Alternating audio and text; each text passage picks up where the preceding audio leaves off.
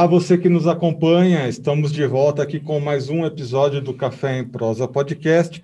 Hoje um episódio muito especial, né? A gente está comemorando aí o Dia Internacional do Café, nesse 14 de abril, e para representar essa data global, né, a gente trouxe aqui também um representante global. Mas antes, uh, eu quero apresentar aqui, né, a Virgínia, como vocês sabem, ela está de férias, está curtindo aí uns dias mais tranquilos. Então, estou aqui com o meu colega Jonatas Simeão, que também é jornalista especialista em café. Jonatas, obrigado, seja bem-vindo aqui ao Café em Prosa Podcast. Obrigado, Erickson, é um prazer né, estar aqui no podcast com vocês e ainda mais né, nessa data tão especial, né? E podendo compartilhar as experiências com vocês aqui, né? Bom, é, acho que nessa data né, tão especial, a gente tentou encontrar um assunto que representasse tão bem né, esse dia, então convidamos a Nespresso aqui para compartilhar esse momento. Você já pegou sua xícara aí? A gente vê que o nosso entrevistado já está com a xícara dele ali. Então, bom, queremos saber né, da visão dessa empresa global sobre o mercado, as tendências e, claro, além das ações de sustentabilidade, né? Então, para isso, Estamos aqui com Guilherme Amado, que é líder do programa AAA de qualidade sustentável da Nespresso Brasil. Guilherme, seja bem-vindo ao Café em Prosa Podcast. Ah, é uma honra, obrigado pelo convite, agradeço aqui em nome da Nespresso, né, nesse Dia Internacional do Café. Vamos tomar muitos cafés bons, de alta qualidade, é, eu sou especialista em qualidade sustentável na Nespresso, é, lidero o programa de relacionamento com as fazendas aqui no Brasil e no Havaí, né, dois, duas regiões aí do global. Hoje a gente trabalha em mais de 16 países diferentes, um grupo de mais de 110 mil fazendas que fornecem café, cafés é, especiais, diferentes, de alta, de alta qualidade para as nossas cápsulas. Né? Nós trabalhamos com cafés em, em cápsulas de alumínio, esse é o nosso produto mas mais do que tudo, eu acho que é nós somos uma empresa de café e de pessoas apaixonadas pelo café. Isso, é, esse é o nosso grande diferencial. E é isso que a gente traz sempre aqui no nosso podcast, pessoas que amam o café, assim como a gente aqui. Bom, Guilherme, a gente né, vamos começar um pouquinho pela história da Nespresso, que a Nespresso ela nasceu uh, numa inovação, né, de trazer aí um método diferenciado de, é, de, de produzir o expresso, né? Então foi desenvolvida uma máquina muito específica para que houvesse essas cápsulas que também foram desenvolvidas aí pela Nespresso. Uh, de, de, máquina de café para essa presença global das cápsulas, o que, que a Nespresso foi aprendendo ao longo do tempo com relação a cafés especiais? É, a primeira coisa que, que nós aprendemos foi, foi justamente isso de conseguir trazer um sistema onde é, as pessoas pudessem, nas suas casas, ter um café expresso de qualidade e principalmente consistente, sem a necessidade de estar numa cafeteria com, com um barista. Né? Então, tudo nasceu lá atrás, em 86, quando dois engenheiros da Nestlé é, foram para a Itália e nas cafeterias lá eles viram os baristas trabalhando e, e muitas vezes, né, você tá lá com porta-filtro e aí o, o, café não fica bom, eles jogavam fora e eles começaram a pensar como, como trazer isso para o cliente e como é que as pessoas né, pudessem desfrutar de um, de um expresso sem ser um barista, né? E aí é, a ideia foi, foi crescendo e foi, foi sendo é, desenvolvida dentro de um sistema que funciona com uma máquina e uma cápsula. Essa é a grande interação. Né? A máquina ela trabalha com 19 bar de pressão e aí depende do blend. Né? Então você tem quais que são as tecnologias, além da pressão da máquina, da água e da temperatura, a grande tecnologia que foi desenvolvida para que a cápsula desse na xícara um produto bom foi baseado primeiro nos blends, e aí nós usamos blends de tanto de arábicas como de canéforas, né? Eu gosto de, de, de falar isso porque muita gente, né? E eu mesmo, talvez no passado, tivesse um preconceito contra os canéforas, gosto de utilizar o nome científico da planta, de qualidade, mas é, isso foi, foi, foi algo que nós sempre fizemos, esse marketing. Né? Então, são blends de, das duas espécies, e aí você tem o conceito de trabalhar com a torra, né? que eu acho que essa, esse é o primeiro grande, grande mágica de como trabalhar essa torra de maneira adequada. E nós trabalhamos também com um conceito legal, que é o conceito de torras separadas, que a gente chama de split roasting. Então, fazer, você pode pegar o mesmo café, fazer duas curvas de torras diferentes e depois blendar isso. E aí, o terceiro grande aspecto é a moagem. Né? Então, qual que seria a moagem adequada para você garantir é, efetivamente que na xícara o sólido solúvel está lá adequado, constante, trabalhando com quantidades de águas diferentes. Tem alguns cafés que você pode extrair em 40 e você pode extrair em 110 e o resultado sensorial tem que ser o mesmo. Lógico que o corpo, de, a sensação de corpo diminui um pouco, mas o resultado ali aromático e dos principais atributos de gosto, né, doçura, acidez, corpo e amargor, eles estão presentes. Então, acho que é, demorou um tempo, acho que os primeiros passos da Nespresso foi muito de alinhamento para você chegar em produtos que efetivamente representassem aí os diferentes é, aí famílias e tipos de café. Então, partindo daí, é, trabalhar com, com um sistema que ele consiga trazer a diversidade de cafés para o cliente. Eu acho que esse, esse foi o segundo ponto. E, e grande, é, aí grande benefício da didática para o consumidor. Hoje, um consumidor de Nespresso, ele pode ter à disposição deles não só os cafés brasileiros, mas, por exemplo, aqui eu estou bebendo um café da Etiópia, floral, delicioso, é, uma, uma acidez delicada, e eu posso ter a, aí a habilidade de eu mesmo fazer a minha experiência sensorial. Por exemplo, colocando em três xícaras diferentes um café do Brasil, um café da Etiópia e um café da Indonésia. E aí, nessa experiência, com essa comparação, efetivamente crescer o meu, a minha percepção do que é um café diferenciado. Eu acho que aí tá, né? Porque é muito fácil, qualquer um percebe é, trazer essa percepção fácil também para o cliente, para o consumidor. Que muitas vezes existe esse, esse grande né, universo de, de, de distância mesmo entre o consumidor que não ainda experimentou um café especial e, por exemplo, ele entra numa cafeteria e, e, e, o, e o barista ali, a pessoa traz para ele um café com uma acidez e uma doçura fantástica e ele coloca aquilo na boca e é um choque, né? Então, eu, diria que, que a Nespresso, ela, ela conseguiu trabalhar muito para como fazer essa ponte chegar. Porque no processo de torra, e aí um grande diferencial, nós trabalhamos com torras nos mais difer diferentes níveis, desde o nível é, mais moderado, mais delicado, suave, a um nível mais intenso. E tem, é, dentro dos nossos clientes, pessoas que gostam de diferentes tipos de torra. Então, acho que é, foi importante também, dentro desse trabalho de educação e de didático, respeitar porque o café especial ele pode ser torrado de maneiras diferentes, para fins diferentes também. Né? Eu acho que é entender e fazer, trazer essa conexão com o cliente fez toda a diferença. E aí, para finalizar, o nosso modelo de negócio, que é de venda direta. Né? Então, hoje nós temos informação da nossa base de clientes. E isso é uma grande vantagem competitiva, porque eu sei, por exemplo, que o consumidor Guilherme é um consumidor que tem uma preferência para cafés é, por exemplo, da Etiópia com aromas florais, frutados, delicados. Então, eu vou trabalhar em num canal digital, uma coisa super importante nesses tempos de pandemia, né, que fez a diferença ter isso, efetivamente conseguir me conectar com esses consumidores né, dessa maneira. Eu acho que esse foi uma grande sacada da, da, da Nespresso e que nasceu lá atrás e, claro, começou com trabalho nas lojas de contato direto, mas cada vez mais ele foi caminhando para esse, esse canal digital e essa forma nova de, de você contatar e de passar informação também para os clientes, né? Porque uma coisa é o sensorial, eu concordo que essa é a melhor forma de você aprender sobre o café, mas para aqueles clientes que estão buscando mais informações, também disponibilizar um conteúdo de café que seja um conteúdo simples e direto e agradável para a pessoa que está que tá buscando. Hoje, é, nada mais é, é mais forte do que contar uma história. É, eu, eu, te falei de é, 110 mil fazendas, nós temos com certeza mais de 110 mil boas histórias para contar das fazendas. E quando eu trago fazenda, é, histórias da, da fazenda para o cliente, nossa, a conexão é direta. Né? É, a Nespresso está nessa posição da, da, da rede, da cadeia de fornecimento de café. Eu gosto sempre de falar que nós trabalhamos numa rede. É, existem vários atores, nós somos um deles.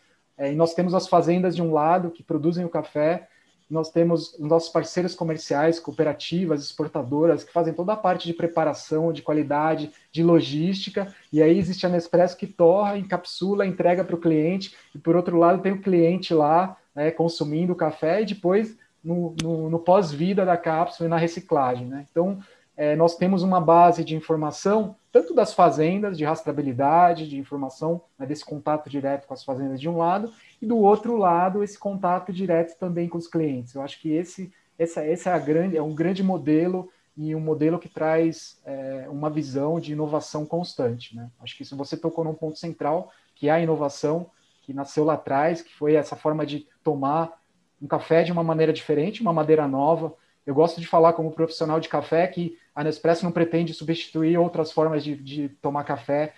Eu adoro tomar o meu filtrado de manhã, o rário, fazer a minha rário, porque eu tenho acesso aos cafés que vêm direto das fazendas. Eu tenho um torrador de café. Talvez eu não seja um, um, um cliente assim, um, um, bom exemplo, né? Mas é, nós incentivamos com que os nossos clientes é, todos provem. Eu acho que essa, essa é a palavra, né? Tem que, tem que ter curiosidade, tem que buscar e, e efetivamente, porque é a partir daí que você cria as suas referências e, e a partir do teu sensorial que você consegue efetivamente ter é, uma, uma mudar a visão em relação ao consumo de cafés de melhor qualidade.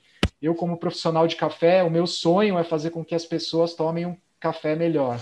Isso em nível não só do Brasil, mas do mundo. Né? Eu vejo que ainda nós temos que trabalhar muito e muito para melhorar a qualidade do café oferecido e para fazer com que também as pessoas, que parta delas, né? essa valorização de cafés. Eu não vou falar de cafés especiais, talvez seja um café, café mais honesto, vai um café sem defeitos, um café que seja um café limpo, eu acho que essa já, já partir para isso já, já é um, um, uma grande, uma grande é, diferença. E aí a missão da Nespresso está justamente alinhada a isso, né, trazer essa didática, essa facilidade do cliente de efetivamente provar, degustar e a partir da tua experiência aprender sobre o que é um café diferenciado, um café de alta qualidade. Né? Com certeza. Bom, Guilherme, é, o Brasil é o maior produtor né, de café do mundo, a gente se orgulha muito disso, né? Mas a vocação pelos cafés especiais, ela é recente, né? Podemos dizer assim. Quanto que o Brasil tem influenciado no mercado global de cafés especiais? Como é que você vê esse cenário? Ah, é, é, eu vejo que aí existem dois pontos. Primeiro, o cenário global e o cenário interno. Né? Eu vejo. Vamos começar pelo mercado interno um grande crescimento de, dos nossos consumidores brasileiros pela, por, por cafés especiais. Né? Eu acho que essa é uma, é uma, uma informação muito relevante e que vai de encontro ao que eu estava falando né, de educação e de que as pessoas efetivamente estão nesse processo de, de melhorar o sensorial, o paladar. Né? A gente gosta de falar que o paladar não retrocede, e é, e é um trabalho que começou lá talvez com os vinhos, né? A gente, se a gente lembra, nós que, eu não, não sei vocês, mas nós que somos mais experientes, lembramos do vinho azul que existia nos supermercados e hoje nós temos uma diversidade gigantesca e, e pessoas consumindo né, vinhos diferenciados, vinhos com maior qualidade, dispostas a pagar também. E isso veio para cervejas artesanais e, é claro, os cafés, os queijos e as cachaças também estão nesse, nesse mesmo universo, né, de efetivamente de, de aprendizado, de melhorar o teu sensorial, o teu paladar. E em relação ao, ao cenário global, eu vejo o Brasil como é, não só líder em volume, mas hoje os, os, melhores cafés brasileiros estão no mesmo nível que cafés especiais colombianos, africanos, asiáticos. Então não, não existe nada a, a, a dever, né? E, os, e, as fazendas brasileiras elas estão na, na, na, alinhadas com a última tendência, que hoje é fermentação. É hoje efetivamente o que se busca de inovação dentro do Brasil, em termos de, de inovação e de trazer novas respostas sensoriais, é um trabalho com fermentação, e existem é, inúmeras linhas de experimentação, com levedura, sem leveduras, fermentação a seco, fermentação úmido, fermentação em naturais, é, cereja descascado, honey. Então, existe muita, muita inovação nascendo para os cafés brasileiros, mas eu gosto de ter em mente que o que define o café brasileiro é a diversidade. Eu não vejo nenhum país produtor de café que tenha essa diversidade que nós temos. Né? Nós temos cafés desde o Paraná ao Ceará e com, com oferecimento de aromas e de sabores muito, muito diferentes. Não tem como você ter um café que represente o Brasil. Hoje, hoje não existe isso, né? É, e aí, de, do, também de, de, um lado do outro, do Espírito Santo a Rondônia, ao Amazonas, né? Então, é, essa diversidade brasileira é algo único, é algo que efetivamente é, está crescendo, né? Essa demanda de cafés especiais brasileiros pelos, pelos consumidores externos, mas ainda existe um universo gigantesco para a gente abrir mais fronteiras e no oferecimento dessa grande diversidade. Né? E aí, desde é, blends globais, que são o que nós usamos na, no caso da Nespresso, aos microlotes para pequenas torrefações. Né? Eu acho que é, é trabalho recente que começou lá atrás e eu gosto de falar o nome da Illy. Né? Eu acho que a Illy foi efetivamente a empresa que, que começou a diferenciar o café brasileiro e nós temos que reconhecer isso.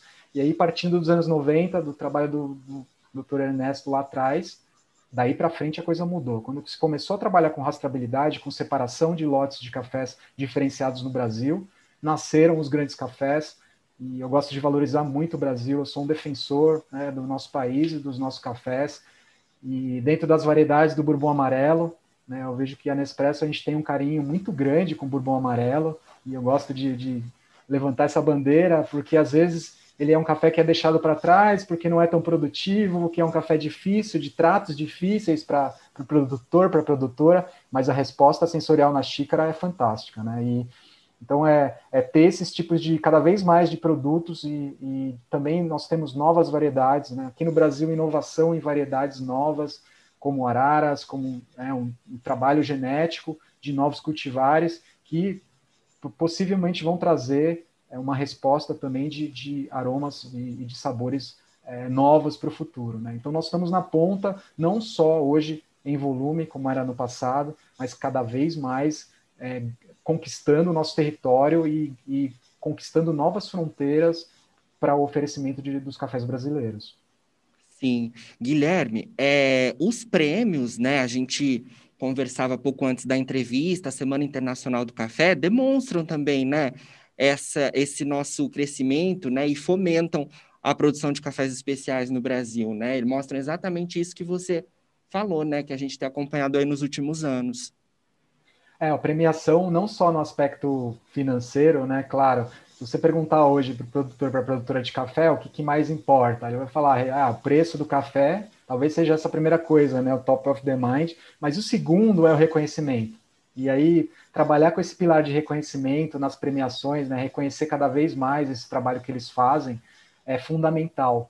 Dentro de um desafio global, que é o de êxodo rural e de fixação das pessoas no campo. Né? Hoje, na cafeicultura, nós temos, em algumas regiões, não todas, que nós temos regiões aqui no Brasil que são case de sucesso em, em atrair a nova geração para o café, mas é, a, essa premiação ela traz um, um, um grande um grande aspecto no valor de reconhecimento do trabalho que é feito, que não é um trabalho fácil. Produzir um café especial é muito difícil, dá trabalho. É, você precisa ter uma atenção e pessoas ali com um olhar é, totalmente focado na colheita e no pós-colheita, para que o café não, não saia da fazenda sem aquela, aquele tipo de qualidade. Né? Então, acho que a premiação ela, é que ela começou também lá atrás e hoje você tem né, o Cup of Excellence, que é um grande exemplo disso, mas não só ele, né? Estava falando do, do, Coffee of the Year e outros grandes projetos regionais, como o, o, o prêmio dos, dos, cafés do Cerrado Mineiro, é, outras regiões, Alta Mojana Paulista, você vê cada região se mobilizando.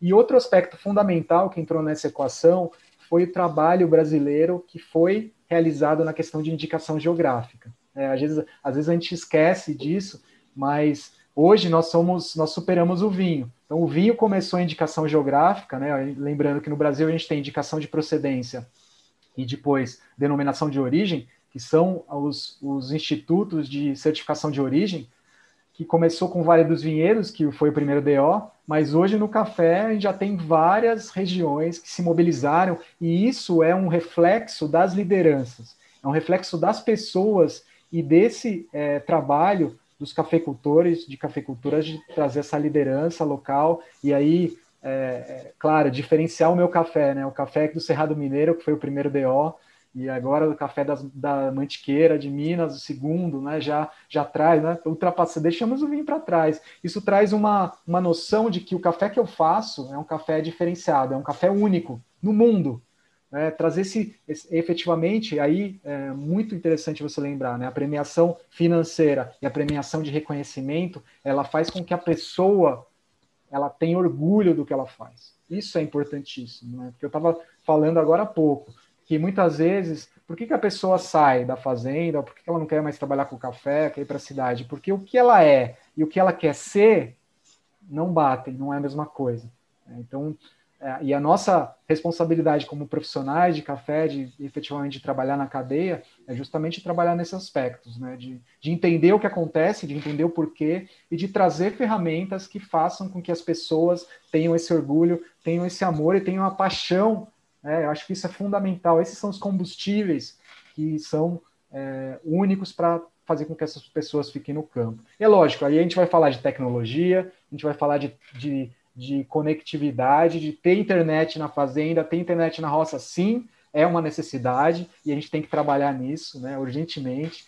Mas os reconhecimentos, é, nós mesmos dentro do programa da Nespresso, nós cada vez mais gostamos de, de reconhecer o trabalho que eles fazem que, e também é, levar pessoas para as fazendas, né? Então, algo que é novo ainda para o Brasil é a questão, de turismo rural, que eu, como amante do vinho, eu vejo as regiões de, de vinho lá fora, com os programas todos, e, e esse contato do turista é importantíssimo também. Então, trabalhar com, com a questão de turismo rural para as fazendas, com, né, com, aí, com parcerias, com bons parceiros, é, trazer todos esses, tipos de ferramentas para que efetivamente as pessoas tenham né, e esse, esse amor e continuem para as futuras gerações. Né, sabendo que a nossa base de produtores e produtoras está chegando num nível aí de, de idade, de, hoje nós temos como média 54 anos, em relação à média de idade, e em muitas regiões eu não, não vejo a, a, nova geração engajada. Né? Então, nosso desafio agora é como, como engajar essas novas gerações, e aí a questão de premiação,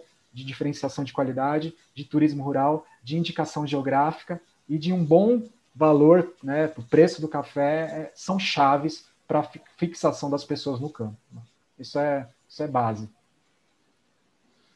É, Guilherme, a gente acaba, né, é, nessas nossas conversas, a gente acaba analisando muito a questão da comunicação, né? Você já deu algumas dicas aí de como a Nespresso trabalha isso, mas a gente, é, eu como comunicador, acabei fazendo uma análise, né, dessa história da Nespresso, de como ela se comunica, e eu vejo uh, duas grandes palavras, até talvez você uh, comentando aí, talvez acabe uh, corroborando isso que eu, que eu vou comentar aqui. Essas duas grandes palavras que eu acabo definindo a Nespresso, uma é requinte e outra é provocação, né? Isso desde as lojas físicas, né, que você identifica de longe uma loja física da Nespresso, até as cápsulas tem aquelas cores bem provocativas. Uh, vem também nos comerciais, quando acabam escolhendo aí ter um George Clooney como um personagem ali uh, do, uh, dos comerciais, ou outros atores de Hollywood até a famosa frase, o Arelse, né, que em português livre é a gente pode traduzir como o que mais poderia ser, né, além de um Nespresso. Enfim, a provocação está em todo lugar. E aí você falando aí, né, dessa sua paixão pelos cafés brasileiros, já dá para notar que o café brasileiro ele, ele já está trazendo essa provocação degustativa. Mas eu queria saber, né, até até a que ponto essa provocação, né, uh, faz com que os consumidores sintam essa aproximação com a marca Nespresso e os produtores também, né?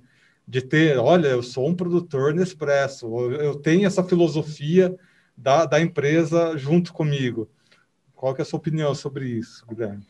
Em relação às fazendas, uma coisa, uma história, né, que eu sempre gosto de contar. Quando eu comecei a trabalhar na Nespresso lá em 2011, uma coisa que eu sempre fiz desde o início foi quando eu ia visitar as fazendas, eu levava a máquina e as cápsulas. E aí toda visita eu deixava lá e convidava não só os, os produtores e produtoras, mas também os trabalhadores para que eles degustassem, né? E eram, eram experiências muito legais, porque efetivamente a pessoa se sente valorizada. Quando ela sabe, ela fala: Ah, meu café está nessa cápsula aí. E, e, ele, ele, ele, aí ele vê que todo o trabalho que eles têm na fazenda, porteiras adentro, ele, ele é, é um trabalho que é realizado porteiras afora. Né? Então, esse, esse tipo de, de aproximação é muito importante. Então, desse, desse lado da cadeia, e não é, é, muitas das vezes eles, eles falavam né, na época que tinham orgulho de, de efetivamente vender o café para Nespresso. E na região do Cerrado Mineiro, que é uma região que a gente começou em 2005, hoje você tem lá é, a qualidade Nespresso. Né? O, cara, o produtor, a fazenda gosta de chegar lá e falar: ah, meu café deu Nespresso. Então, para nós também é um reconhecimento muito, muito grande né, de ter trabalhado tão forte nesse aspecto de qualidade, que é o nosso sempre foi nosso grande diferencial, né? Trabalhar com uma qualidade de café extremamente exigente, diferenciada, lógico, pensando num blend global, né? Então aqui é, num volume de café bastante significativo. Mas só para dar um exemplo em relação à, à qualidade, né? Especificação física do café, peneira 16 acima, até 6 defeitos. Então são cafés é, bastante difíceis de fazer e que dá, dá trabalho para fazer. Né? Então ter esse, esse tipo de experiência, né? De pessoa falar lá, provei esse café, tá lá, o meu café tá nessa cápsula, né? E às vezes também essa visão de pertencimento, de saber que é, não é uma fazenda única. Hoje ele faz parte de um programa global de mais de 110 mil fazendas, de mais de 16 países. A fazenda dele faz parte disso.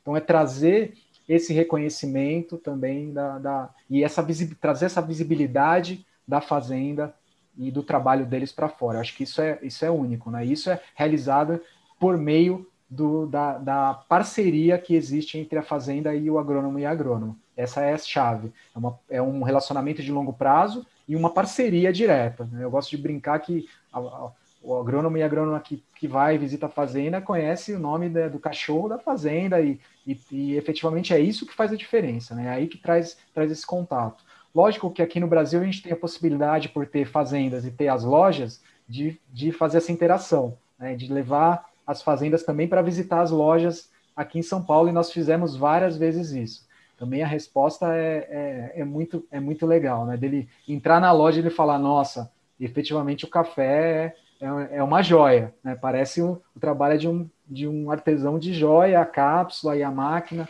Então, ter esse tipo de, de, de percepção de que efetivamente a cadeia de café ela trabalha para a manutenção da, todo, todo respeito efetivamente, eu gosto de falar disso, né? É ter respeito com, com o café. Né? É entrar no terreiro e não pisar. Eu não piso no café. Esse aqui é o, é o meu ganha-pão, é algo que efetivamente importa, né? E ter isso nas lojas também. E aí a vice-versa, né? É levar a informação para o consumidor de, de, do que é, é feito na fazenda. E aí nós tivemos também a, a, experiência no passado, um programa que existe desde 2009, que é o de levar clientes consumidores para visitar as fazendas no Brasil. E aí é, é, o, é o contrário. E aí as pessoas que consomem o Nespresso vão entender qual que é a dificuldade de, de, de produzir um café especial. Vivenciando na fazenda a colheita. Então vai lá, colhe o café na mão mesmo, colheita seletiva, só fruto maduro, depois processa o café, é, ver qual, quais são os cuidados de terreiro, quais que são os cuidados de secadores, quais todos os cuidados de secagem, o que, que pode dar errado. E não é uma vez. E muitas vezes eles falam que o preço da cápsula é barato. Né? E é justamente, eu acho que isso é, é uma questão importante, de trazer essa percepção de valor para o café. E eu acho que isso a gente tem que trabalhar aqui no Brasil muito ainda. Né? O café, como produto, ele não pode ser oferecido como cortesia gratuita no final. O café é um, é um produto, é um café especial, um café de alta qualidade, é um produto diferenciado. É um café que ele tem que ser oferecido harmonizado com uma sobremesa. O restaurante tem que ter uma carta de cafés que combine com os alimentos e que isso. É, vocês entendem? Então, esse, esse, tipo de coisa é trazer essa visão de valor, e eu acho que aí, é, nesses dois exemplos que eu te dei, é trazendo o valor que nós, como, como empresa, damos para o café e efetivamente né, esse amor que nós temos pelo café que ele se mantém até a entrega para o cliente. E para o cliente do outro lado é efetivamente entender é, também todas as dificuldades, mas também entender que os produtores, as produtoras de café são apaixonados, né? Eu, eu acho que sem amor não há produção, produção de café de alta qualidade, é impossível, porque se a pessoa não amar o que faz, ela não vai ter como produto final um café de alta qualidade. Acho que essa, essa mensagem é muito forte, é muito potente, e aí nós é, trabalhamos com pessoas, né? Esse é um programa de pessoas, é um programa de relacionamento, e fazer com que essas pessoas se conectem dentro da cadeia também são experiências muito fortes, muito potentes. Com certeza. Bom, Guilherme, é, sabemos né, das diversas ações né, que, que a Nespresso realiza é, relacionadas à sustentabilidade, né, e que é uma demanda da sociedade né, hoje como um todo. Queria que você falasse um pouco sobre os processos de, de qualidade e de rastreabilidade que a marca adota, né? E também sobre as ações de logística reversa para reciclagem de cápsulas, por exemplo, né? Como é que você vê toda, todo esse cenário que, que a empresa realiza atualmente? Tá, então, tá, então, então é, efetivamente você citou algumas ações né, do nosso, da nossa cadeia de valor relacionadas à sustentabilidade. Então, nós temos divisões e pilares chaves para endereçar é, esse, esse assunto. E eu gosto de falar que sustentabilidade, para mim, se você perguntar para o Guilherme, é, é, fazer o que é certo. Aí, é quando você tem essa visão você, de efetivamente que você está fazendo aquilo, porque não tem outra alternativa, eu tenho que fazer, mesmo que não tenha ninguém olhando aqui me fiscalizando, eu tenho que fazer isso. E para ter essa, esse conceito, você tem que ter um olhar de, de longo prazo. Né? A sustentabilidade, dentro do seu conceito, ela é um, ela é um conceito que lida com com o tempo, com a visão de presente, passado e futuro. Né? Você tem que ter essa visão de recursos hoje, recursos para os meus filhos, recursos para os meus netos. Né? Então, nós trabalhamos sempre dentro de uma visão e de programas de longo prazo, tanto para a nossa cadeia de valor, e aí é, dentro do, das fazendas, que é o programa AAA, que é um programa de qualidade sustentável. É, esse conceito é muito legal de, de diferenciar, porque não é só qualidade por si só, é, o que diferencia é ter um, uma dimensão de qualidade que você anexa a esse conceito de qualidade é, e é a partir daí que o modelo vai para frente. Né? Então, o programa AAA é um programa de relacionamento com as fazendas baseado na avaliação de uma ferramenta de qualidade sustentável, basicamente dividida em três pilares, que são os três As do programa: qualidade, sustentabilidade e produtividade. A nossa visão de sustentabilidade para a fazenda do café para que ela exista hoje, exista no futuro, é que ela abrace esse conceito dentro da sua operação. E como que isso acontece? Primeiro, é, trabalhando com a questão de qualidade na fazenda e os aspectos principais de colheita e pós-colheita. E aí, dentro disso, sim, entra a visão de rastreabilidade, né, de efetivamente você separar, identificar e controlar os diferentes tipos de café, variedades e qualidades. E a partir daí, processos de pós-colheita até chegar né, no, no Porteiras afora.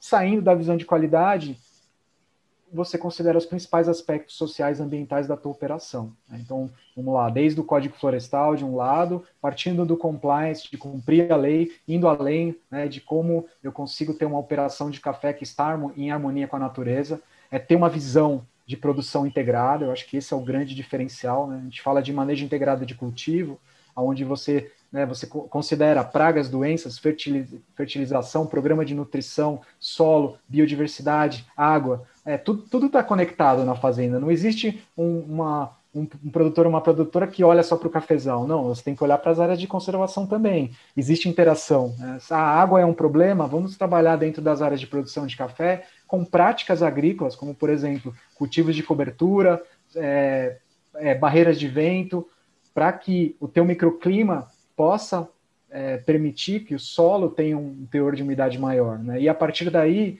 você melhora a parte de microbiológica do solo e com um bom programa de fertilização, você consegue uma planta saudável que vai ser muito mais, é, estar apta a resistir a pragas e doenças. Né? Então, ter esse olhar todo ambiental e de produção do café e os principais aspectos sociais. Né? Então, você pega a parte de é, trabalhista e de saúde e segurança, e entendendo que a fazenda ela tá, ela não é sozinha dentro da, da paisagem, ela está conectada à, comunidade, então fazer com que essas práticas também tenham alguma relação com a, a comunidade local. E por fim, a parte de produtividade, que não é produzir mais por hectare, mas efetivamente ter um sistema de gestão da fazenda que busca eficiência. Eu acho que aqui está a, a cereja do bolo.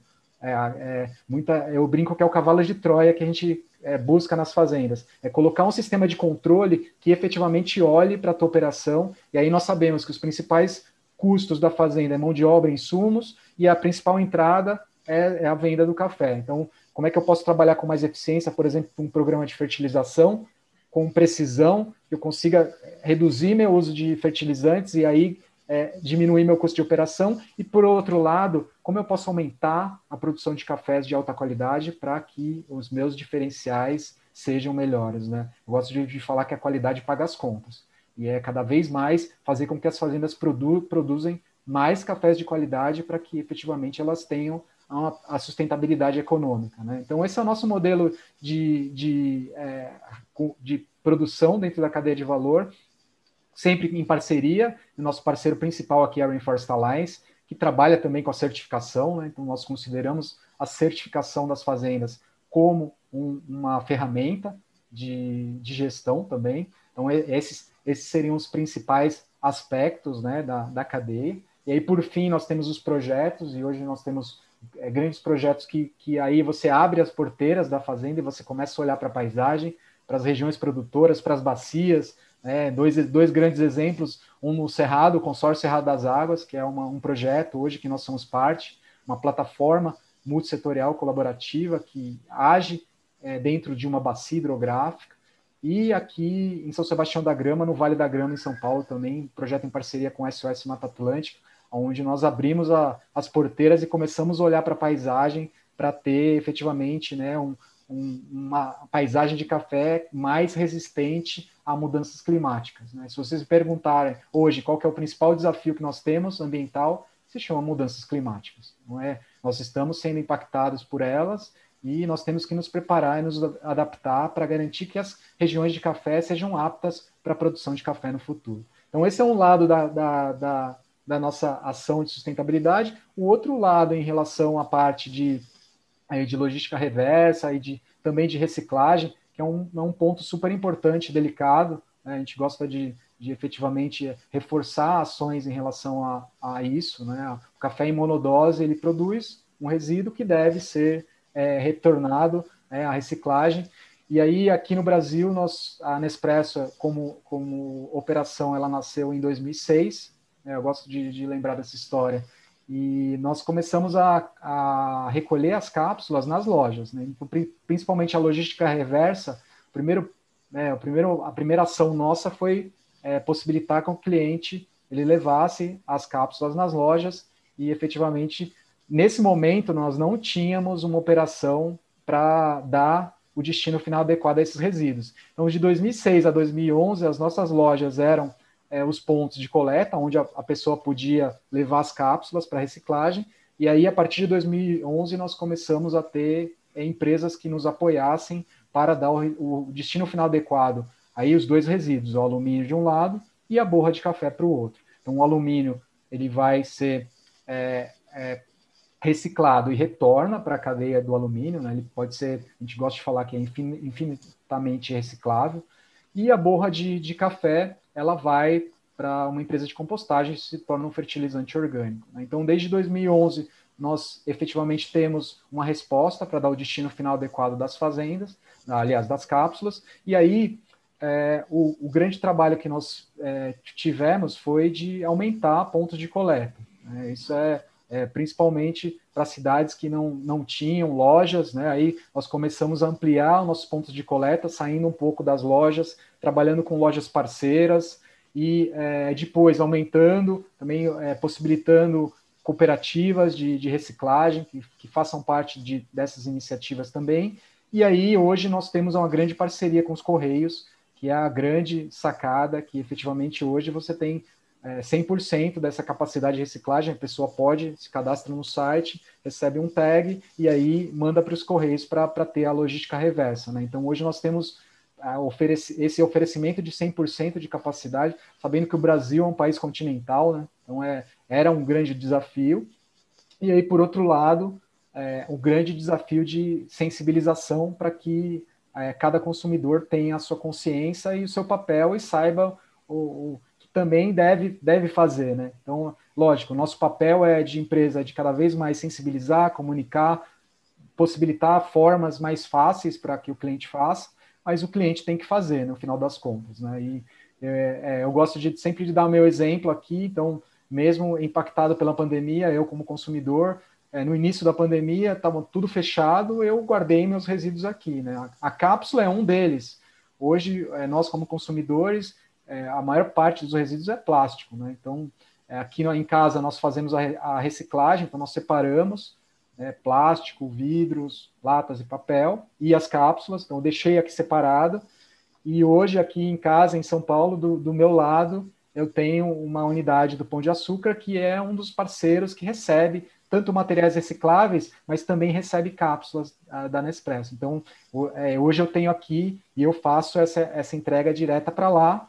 E eu também, como consumidor consciente, eu tenho as minhas minhocas, eu tenho minha caixinha para compostagem de orgânico e eu uso esses, esses resíduos orgânicos compostados para o meu jardim. Então, hoje eu tenho um jardim com frutas, com flores, que é, é tocado com essa caixinha de compostagem. Falar, ah, você é um cara chato. Não, é, para mim, na minha visão, todas as pessoas deveriam assumir esse tipo de responsabilidade. Né? Hoje, a parte de resíduos, e aí, lógico, a cápsula ela acaba entrando como né, talvez uma coisa que chama atenção, mas você tem muitos outros resíduos, né? E, e é importante nós entendermos qual é a nossa responsabilidade. E eu volto a falar: sustentabilidade é fazer o certo. Não é, é, é fazer o que você acha certo. Né? Então, para mim, é o certo, eu não tenho outra opção. Eu tenho que fazer, né? Faz parte de cuidar do meu planeta. Nós não temos um outro planeta, é um planeta Terra único, com recursos limitados e com, sim, com problemas de logística, com problemas de, de, de resíduos, e nós, como pessoas conscientes e responsáveis, temos que assumir esse papel. É, Guilherme, é, é, essa questão de, de, conscientizar o coletivo, né, é um trabalho de formiguinha, que acaba envolvendo diversas pessoas aí, né? Principalmente é, nessa explicação que você deu. Que a gente, a, o que a gente agrega sustentabilidade aqui também, né? Já trazendo uh, esse fator, né? É, dois fatores muito importantes que as pessoas têm que ter bem claro em mente. Um é a questão da saúde, que você já, já citou, e tem uma outra questão, pessoal, que é muito importante, o café tem uma presença que talvez não seja tão perceptível, que é com relação à segurança alimentar. A gente vê que países que prezam aí por essa sustentabilidade, né, que prezam ah, por essas questões de crescimento e sustentabilidade, a gente vê que o, a presença do café num país ele traz segurança alimentar. Porque é, tem esse imaginário popular, né, de que o café, por ser uma bebida, tal, talvez seja um produto secundário, mas é, é ao contrário, né? Um país que tem ali o café presente, significa que toda a alimentação dele está completa e o café ali está complementando ali a, a, alimentação daquela população. Acho que é por isso é importante trazer essas questões que o Guilherme está trazendo aqui, até para demonstrar né, essa importância uh, do café na segurança alimentar no momento que a gente discute muito isso, né?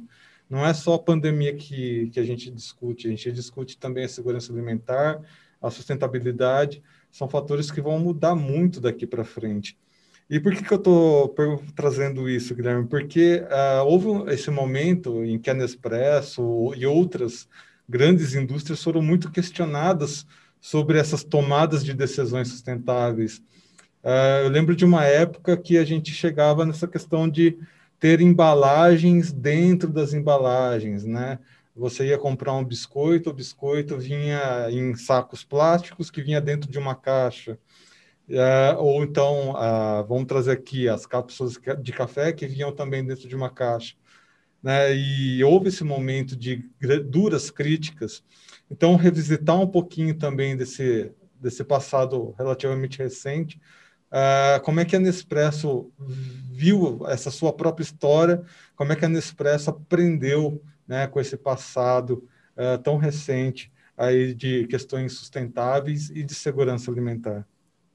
É, é, todo esse, esse contexto está também dentro das empresas é, com relação a cada uma e seu nível de maturidade. Né? Então, dentro da, das teorias de sustentabilidade, você analisa cada empreendimento, é, cada um está talvez de um, num momento mais reativo e de cumprimento da lei, talvez num segundo momento momento de que você efetivamente interioriza as questões, né, as demandas no teu, na tua operação, no teu dia a dia, talvez um terceiro momento onde você efetivamente está proativamente ativamente é, dentro do seu DNA mesmo, que a gente fala, né, brinca.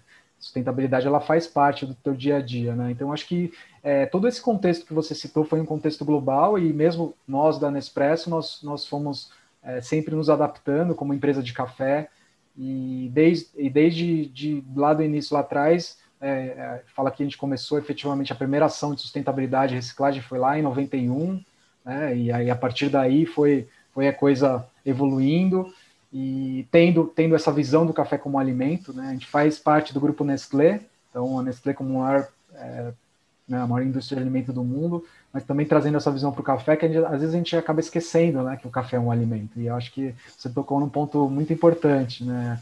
E o café, sim, é um alimento tem que ser tratado como tal, e dentro do conceito de qualidade e rastreabilidade existem os aspectos de segurança do alimento. Então você tem toda a questão de é, micotoxinas, de resíduos, né? efetivamente garantir que o teu café é um alimento seguro. E a gente tem essa, essa, essa obrigação lá desde, desde o início, né? Está dentro do nosso sistema de controle e garantir efetivamente que o café é um produto seguro para o cliente, para o consumidor, ele ter essa tranquilidade, né? E normalmente a pessoa, quando toma esse café, já pensa, né? Ah, a a coisa que vem à cabeça é a palavra qualidade, né? Acho que a, a qualidade é, é, é, fundamental. E aí, é, entrando no, nesses aspectos de, de sustentabilidade, de maturidade, é, nós lá, desde 91 para frente, fomos avançando a nossa agenda e criamos estratégias de, de, sustentabilidade dentro de estruturas específicas. A primeira foi em 2009, a segunda em 2014, e agora, nesse momento, que é um momento super especial, né, 2021, porque é, um, é, o, é o momento onde nós entramos na chamada década crítica. Né? Por que eu falo isso? Porque a Organização das Nações Unidas criou 17 indicadores, que são os Objetivos do Desenvolvimento Sustentável, ou chamados ODS da ONU. E esses 17 objetivos, eles servem para o alinhamento da estratégia de sustentabilidade das, das empresas. E nós também abraçamos esses, esses objetivos e pela primeira vez nós temos uma visão de sustentabilidade de 10 anos. Isso é algo único. Né? E, e isso traz uma tranquilidade também muito grande para nós, como profissionais de sustentabilidade. Então, dentro dessa estratégia, algumas palavras que são chaves, é, primeiro, a questão de circularidade. Né? Então, circularidade é algo é, extremamente é, que está dentro da, de um pilar e que vai além de logística reversa e de reciclagem. Né? Você falar de circularidade, você tem que sim tratar desse ponto de embalagem dentro de embalagem, é, de, de, é, de como trazer o teu produto sem necessidade de uma embalagem. Né? Tudo isso nós estamos pensando nesse momento. Né? Então é algo que que é, é novo, mas que nós já temos como uma demanda lá de trás e que efetivamente nós queremos endereçar. E o segundo, a segunda grande palavra é regenerativo. Esse pilar de tanto de economia regenerativa ou de agricultura regenerativa é algo que, que vem para os próximos 10 anos e que é efetivamente vai endereçar o próprio modelo de produção do café para um modelo é, mais é, que dependa menos de insumos externos e que efetivamente traga uma interação maior entre a produção de café, a gente fala de, de soluções baseadas na natureza, são esses tipos de solução que, que nós vamos trazer para as áreas de, de produção de café. Então, é, é um momento bastante importante para nós e de definição, e dentro desse, desse também desse esquema, o terceiro é a questão de carbono e de clima, né? Eu falei que o maior desafio clima, é, que nós temos no, no meio ambiente é mudanças climáticas, e aí, o ano passado, o nosso CEO já trouxe esse grande compromisso de neutralização de toda a pegada de carbono da Nespresso, ou seja, todo o gás de efeito estufa, e aí de toda a cadeia, né, falando desde a fazenda até o gás de efeito estufa vai ser neutralizado já no próximo ano, 2022. Né? Então, esse senso de urgência que o novo CEO trouxe, para mim, foi me deixou bastante feliz também como profissional e como pessoa, eu acho que é, isso, é esse tipo de ação que nós precisamos. Né? A pandemia acelerou e trouxe essa aceleração, é algo que nós sentimos, e, e eu imagino que isso veio para ficar. Isso é super importante. Né? A gente precisa de urgência e de implementar hoje. Nós precisamos fazer hoje, porque é, é, eu acho que isso tem, tem muito a ver com café, né? Que a gente fala, a gente planta, tem uma semente, um cultivo perene, você tem que aguardar a maturidade dos grãos e aí você colhe no momento certo. Né? A agricultura nada mais é do que fazer na hora certa e agora é a hora certa para nós fazermos. Né? Como seres humanos desse planeta, as empresas têm um papel de liderança, sim, e o café ainda maior. Nós do café, nós temos essa, essa, essa responsabilidade, até por ter uma, uma cadeia muito forte, né? nós somos fortes, nós, somos, nós, e nós temos que assumir essa liderança e chamar outros setores da, da, das regiões produtoras para efetivamente incorporar esse novo modelo produtivo para garantir que o café exista no futuro. Né? Eu acho que essa, essa é a grande é, é, a grande mensagem que eu gostaria de dar e que é o momento que a gente está vivendo atual. Sim, Guilherme. É, ah, bom, olhando pelo lado da demanda, né? É, o consumo de café se manteve firme, né, com as pessoas em casa em alguns momentos aí da pandemia, né? E queria te perguntar, né, sempre que o consumo é, avança com produtos de maior valor agregado, dificilmente é, os consumidores tendem a voltar atrás. Porém, né, vemos aí algumas dificuldades climáticas que, que colocam algumas regiões produtoras, é, de certa forma, no limite produtivo, né? As expectativas mostram isso, né? As perspectivas apontam para isso. Como é que podemos encontrar um equilíbrio aí entre esses dois pontos, né? É, sim, nós, nossos números foram bastante positivos em 2020, né? Nós, nós tivemos os números divulgados no relatório da Nestlé, e crescimento orgânico de 7% em vendas, isso foi muito devido ao canal digital, então acho que eu atribuo muito a isso, né, já ter isso operacional e eu vejo por mim, né, no início da pandemia eu estava tomando oito expressos por dia, tava, é, o meu, meu nível de cafeína ele aumentou demais, Sim. E isso, isso se manteve, né? Vamos ver como isso vai, vai se manter aí para os próximos dias e meses. E em relação a, ao aspecto das regiões de café, eu gosto muito de, de trazer um conceito que é o talvez de, é, é, o que eu criei, tá? Me permitam essa liberalidade, o que eu chamo de terroir 2.0, onde os territórios de café hoje eles não, não têm somente que se preocupar em, em produzir um café especial, um café de alta qualidade. Isso na, num, num cenário atual não faz mais sentido. Se as pessoas que estão no, no lugar elas não tiverem um papel de serem os zeladores, as zeladoras desse território e efetivamente considerar dentro do seu método de produção uma produção que é, ela mude para uma produção mais sustentável e aí quando a gente fala de mais sustentável tal, talvez só para explicar melhor seriam práticas é, climáticas inteligentes mas, trazendo maior resiliência para essa produção isso não vai se sustentar né? Então sim concordo com, com essa afirmação e nós sabemos pelos estudos de modelagem climática que mais de 90% das regiões produtoras de café até 2100 aqui no Brasil não estariam mais aptas, né, caso o planeta aqueça mais de um grau e meio.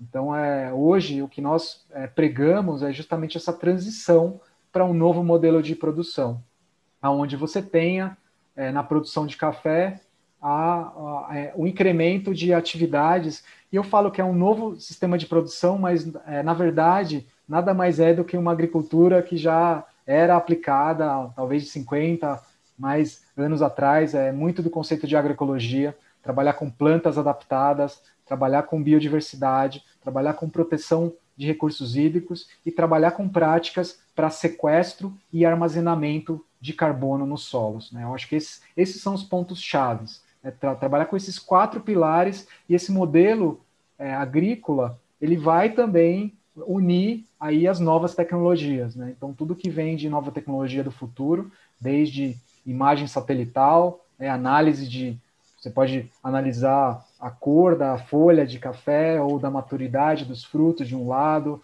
a ter sistemas de controle da tua operação automatizados, né? Ter uma frota automatizada, ou eventualmente né, utilizar tecnologias novas e futuras, como por exemplo o caso de polinização assistida nos cafezais, é, é ter esse tipo de, de visão e efetivamente de mudança de abordagem no, no modelo de produção, né, onde você tem talvez uma agricultura convencional de um lado e uma agricultura é, agroflorestal, agroecológica, orgânica do outro. Né? Vamos considerar isso. Eu gosto muito de música e um modelo que, que, que é muito legal para ilustrar isso seria um equalizador de, de som. Né? Então você tem dos dois lados, imagina um, um agroecológico, agroflorestal de um lado e um, e um é, especializado, monocultura, é, café pleno sol do outro. Então imagina que esses modelos novos de produção eles vão ter esses botões de som equalizados,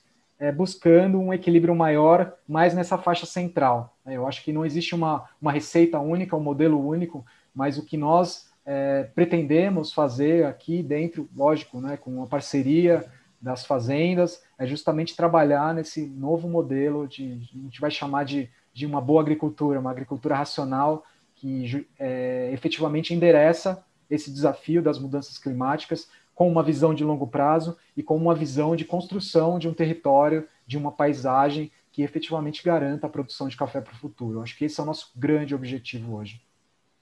Muito bem, Guilherme. A gente está chegando ao fim aqui da, da nossa entrevista e isso que o Guilherme falou é muito importante, né? A gente vê que a gente já está no, no, na agricultura 4.0, cafeicultura 4.0, indústria 4.0, mas isso é o meu ponto de vista, tá, pessoal?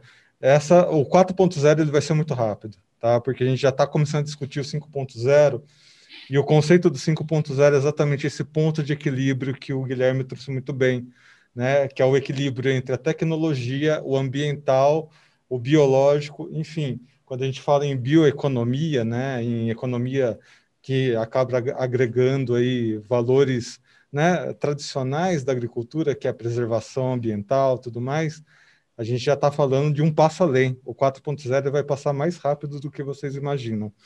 Então, já deixo aqui, né, de antemão, meu agradecimento à presença do meu colega Jonathan Simeão e a presença aqui do Guilherme Amado, representando a Nespresso. Guilherme, muito obrigado pela sua presença, seja sempre bem-vindo. Deixo aqui um último espaço aqui para você, aqui nesse nosso especial de Dia Mundial do Café. Ah, eu que agradeço aqui em nome da Nespresso e nesse Dia Internacional do Café, nada melhor do que comemorar com, com bons cafés, né? A minha mensagem para todos vocês é, por favor, fiquem seguros nesse momento, não não relaxem das medidas de, de proteção. Nós vamos sair dessa pandemia logo, logo. E, e, nesse, nesse momento agora, nada melhor do que focar justamente nisso, na proteção de vocês, das famílias, e vamos em frente, né? Deixa essa mensagem positiva que é, o café ele sempre, ele sempre traz, né? Essa possibilidade de efetivamente de poder compartilhar com vocês, né, no, no relacionamento, um excelente café. Obrigado. Obrigado, Guilherme. Nossa, excelente bate-papo, viu? Obrigado mesmo pela sua participação aqui com a gente. Nosso podcast chega ao fim, mas eu gostaria de lembrar a todos, né?